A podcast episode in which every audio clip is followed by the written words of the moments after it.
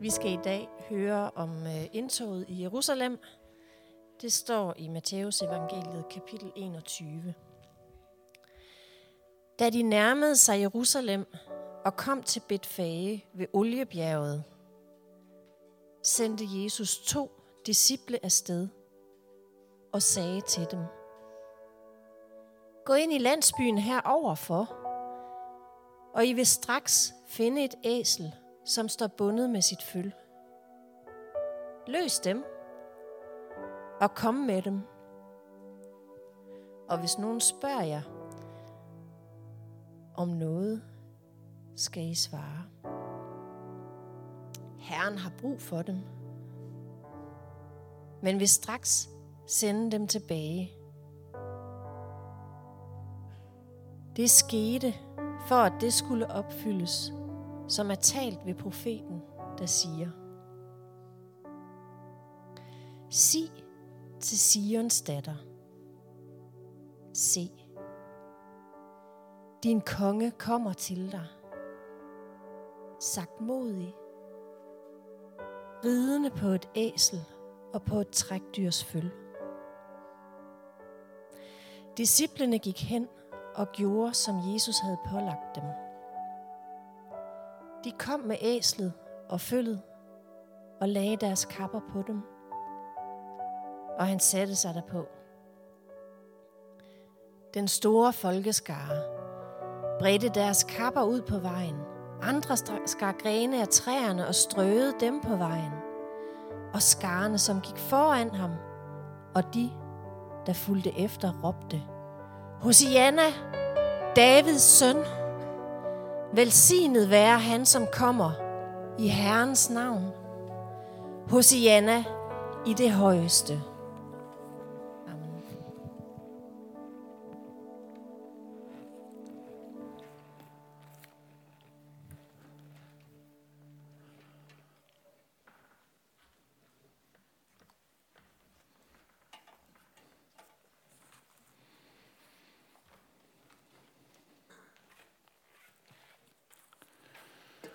Lad os øh, bede.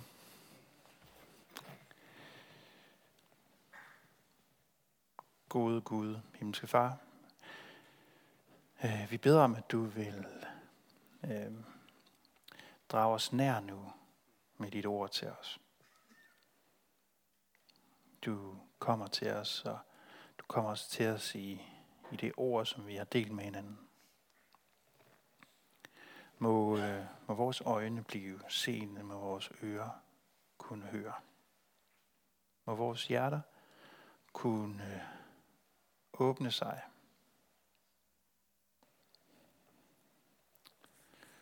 Amen.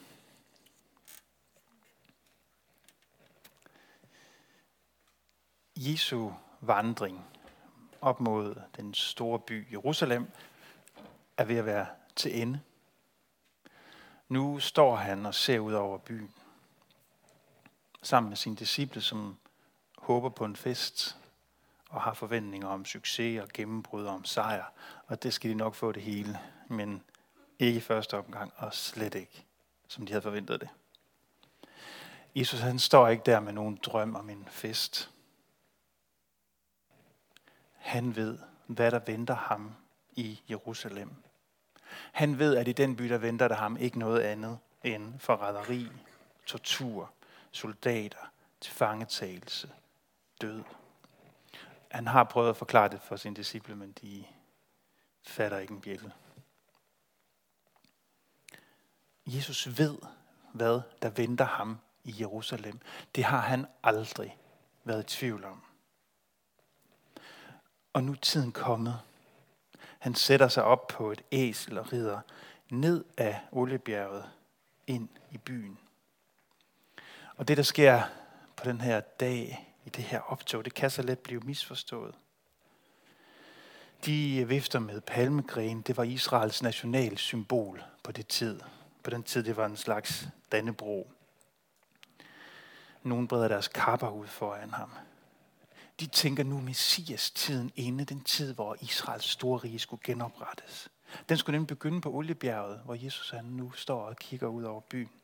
Store begivenheder er sat i gang er folk sikre på, og de reagerer, som man vil forvente, de skulle reagere. De byder kongen velkommen. Og indtoget i Jerusalem ser ud som en fest.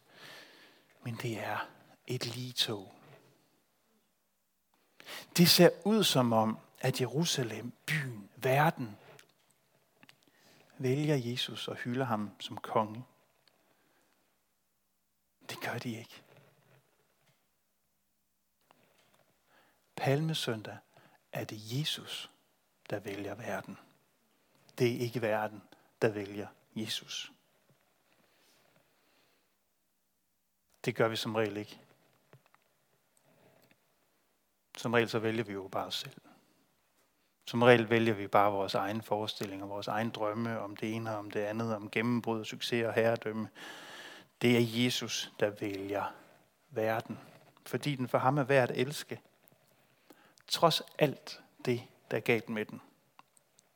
Trods synd, død, nød, lidelse, fattigdom, sult, naturkatastrofer, menneskekatastrofer, forurening, klimaforandringer. Og trods alle de mennesker, der på den her dag råber halleluja og hosianna og velkommen til byen, Jesus, men som ganske få dage har et råb på deres læber. Korsfest, korsfest, korsfest. Og trods alt det er verden værd at elske for Jesus. Verden og alle de mennesker, der har hjemme i den.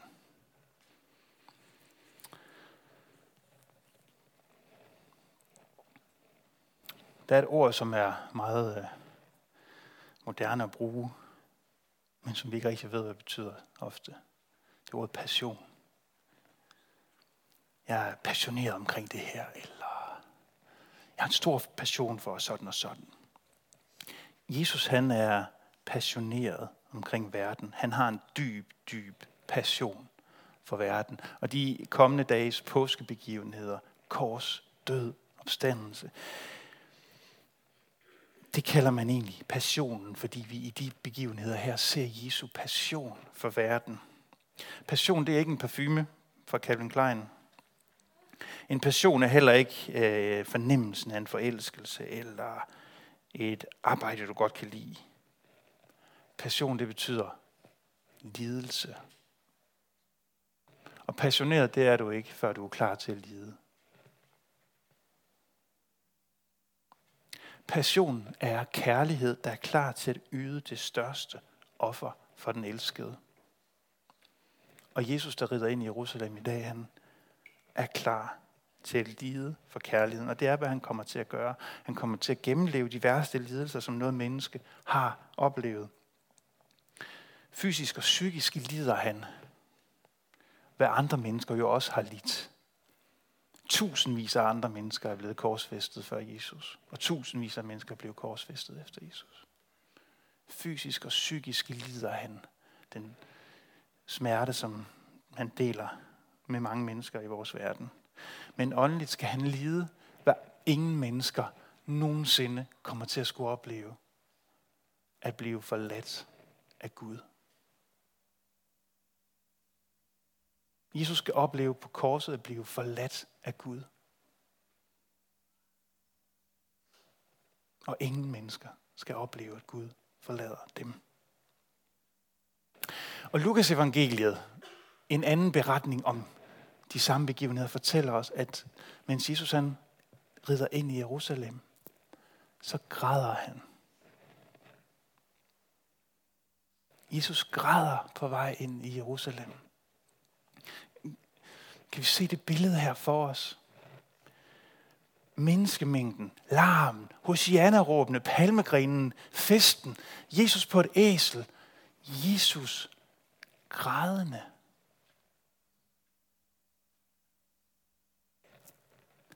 Kan vi se det for os? Hvor er det et stærkt og et smukt billede? Midt i det hele, den grædende Jesus. Og det er ikke hans egne lidelser, han græder over. Selvom det ellers har været rimeligt nok. Jesus græder over Jerusalem. Jesus græder over verden. Han græder over den by, han skal han skal drage ind i, ikke over det, de skal gøre ved ham, men over det, de gør ved sig selv. Jesus græder ikke over det, de skal gøre ved ham, men over det, de gør ved sig selv. Vidste du blot på denne dag, græder Jesus. Vidste du blot, hvad der tjener til din fred. Jesus ser ud over Jerusalem, som er en konkret by, men også et symbol for verden. En verden, der ikke ved, hvad der tjener til sin fred. Fred her, det er ikke bare at kunne være i fred. Fred, det er shalom. Et navn for den altomfattende fred. Altings genoprettelse. Den tilstand, hvor mennesker, dyr, natur lever i harmoni med hinanden. En altomfattende, alt gennemtrængende shalom. Fred, hvor ting finder sin rette plads.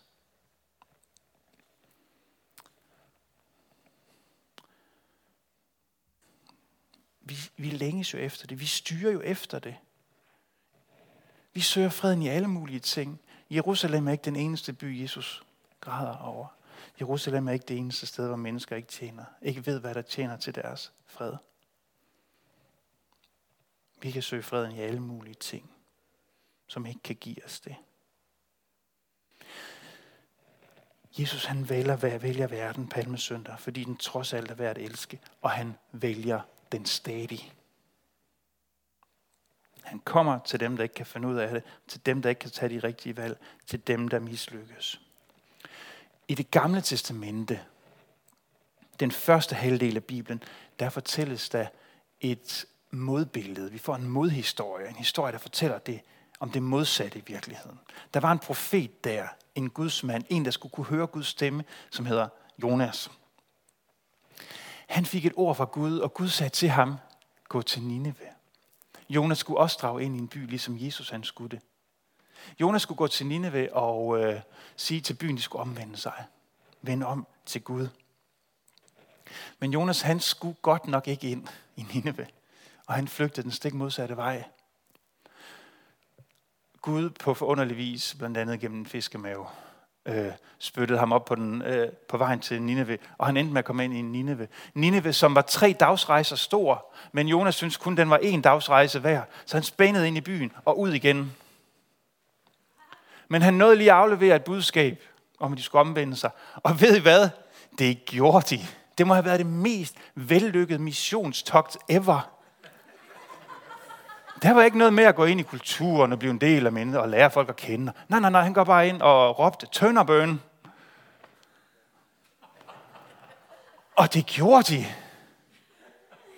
Selv, altså selv kongen i byen, selv lederne på alt, de omvendte sig.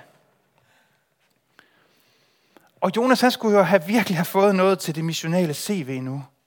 Men Jonas han blev sur. Han havde sådan glædet sig til at se Gud ødelægge den by. Sådan er profeter nogle gange. Sådan er mennesker nogle gange. Jonas han sidder på et bjerg uden for byen og ser ud over den i forventning om, at det der ild og svovl snart skal regne ned over den.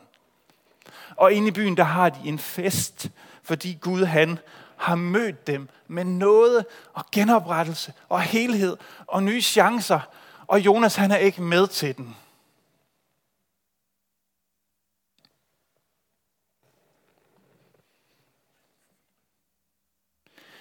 Jonas er fortællingen om, hvordan vi mennesker ofte ikke vælger verden.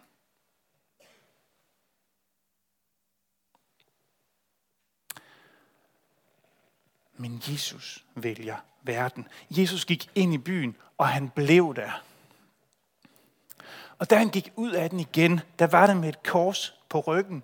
De måtte tvinge Jesus ud af byen ud til Golgata, hvor han skulle korsfæstet. Et sted, der ligger uden for bymurene i Jerusalem. De måtte tvinge ham ud af byen med et kors på ryggen. Fordi han i solidaritet med verden havde bundet sig til den, og det gjorde de så. De tvang ham ud af byen. Men kristendommens Gud identificerer sig stadigvæk med verden. Jesus bor i byen. Ja. Og inden jeg får det teologiske underudvalg i Landdistrikternes Fællesråd på nakken her, så lad os minde hinanden om, at det der med byen, der menes der, hvor mennesker lever. I menneskers livsverden, i de fysiske, sociale livsverdener, der, hvor mennesker er. Jesus har folkeregisteradresse i byen. Der er åndelige, spirituelle traditioner, også i kristendommen, for at trække sig ud af verden, tage på retræte, pilgrimsvandringer, søge stillhed i naturen osv. Og det er sundt, og det er godt, og det har vi brug for, og det har jeg brug for. Det har vi alle sammen brug for indimellem. Og Guds herlighed fylder hele jorden, og vi kan møde Gud over alt. Og vi kan have brug for ro og fred, og trække os tilbage og lytte til den stille stemme fra Guds ånd. Men Jesus har folkeregisteradresse i byen. Vi møder ham først og fremmest i verden. Der, hvor der er mennesker. Som vi sang i salmen, hvor frelser har sagt os, at hvor han er, der vil han, at vi skal være. I Jerusalem, i byen, i menneskers livsverden. Det fortælles om Peter, disciplen Peter. Nu er vi ude i det, man kalder en legende. Det vil sige en fortælling, hvis historicitet ikke bekræftes for andet et dets opbyggelige pointe. Sandhedsværdien i den opbyggelige pointe i følgende historie, at Peter, der er i Rom, hvilket han sandsynligvis har været, under øh, de kristen forfølgelser, der brød ud i årtierne efter Jesu og opstandelse. Der Peter på vej ud af byen en nat. Han flygter fra Rom. Han flygter fra byen. Og på vej ud af byen ved byskilt, siger legenden, der møder han i et syn Jesus. Og Peter spørger Jesus, hvor er du på vej hen? Og Jesus siger, jeg er på vej ind i byen for at blive korsfæstet en gang til.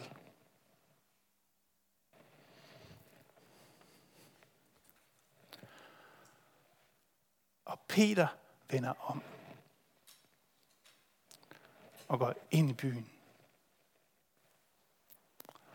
Og traditionen siger, at Peter han blev korsfæstet med hovedet nedad.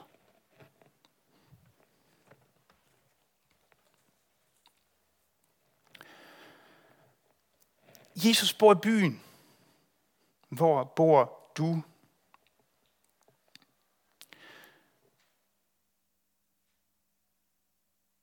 Vores verden har igen brug for mennesker, der vælger verden. Der er ikke ligesom Jonas sætter sig og ser Netflix, mens de glæder sig over udsigten til dens undergang. Er der en fest et sted, du går glip af?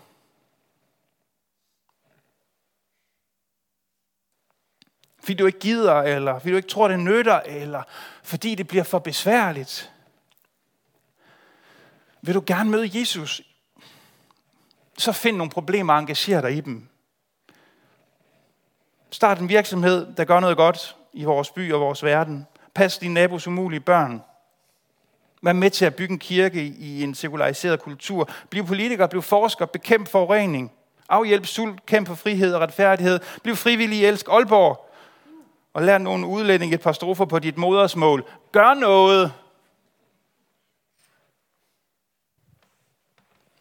Find nogle problemer. Så finder du også Jesus. For det store mysterium, Palmesøndag, det er, at det, der tjener til vores fred, og det, der er de største problemer, er uløseligt forbundet med hinanden. Guds fred er ikke en idealiseret, idealiseret paradistilstand, et sted, hvor englene sidder og spiller på harper på små hvide skyer, som du skal prøve at komme op til.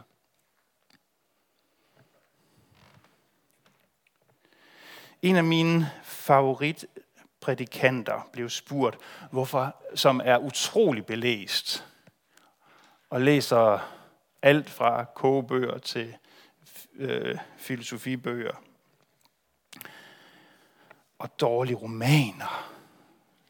Ser skrammel-tv, som man må vemmes ved. Han blev spurgt, hvorfor bruger du dog så meget tid på at læse i bøger?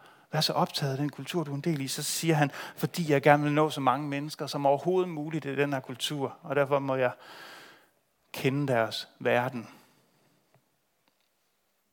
Det tog jeg til mig. Er der verdener, du skal vælge, som du ikke skal være ligeglad med? Er der verdener, du ikke skal lade, sin, lade sejle sin egen sø?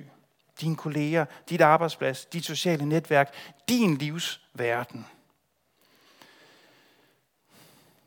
Og sandsynligvis, medmindre jeg tager meget fejl, så behøver du ikke at lede ret langt efter problemerne. De har sandsynligvis valgt dig på forhånd. Og Jesus han har valgt dig med de problemer, du har, og med de problemer, du møder. Og vi kan ikke selv bare bestemme os for at have passion. Vi kan ikke selv bare bestemme os for, at nu vil jeg være klar til at lide i kærlighed for verden. Jesus han er ikke et moralsk forbillede, du skal leve op til, men en forløser, der vil møde dig og forvandle dit hjerte. Og vi kan følge efter Jesus, der rider ind i Jerusalem. Og det forunderlige, det er, at han deler ud af sig selv til dem, der går med ham. Vi kan være en palmesøndag kirke. De første kristne blev kaldt for dem, der fulgte vejen. Hvilken vej? Den her vej. Vejen ind i byen. Og når du befinder dig på den vej, så vil du møde alverdens problemer. Men den vej vil tjene til din fred. For du vil gå der sammen med ham, som med sin død og sin opstandelse er blevet lige præcis det. Din fred. Amen.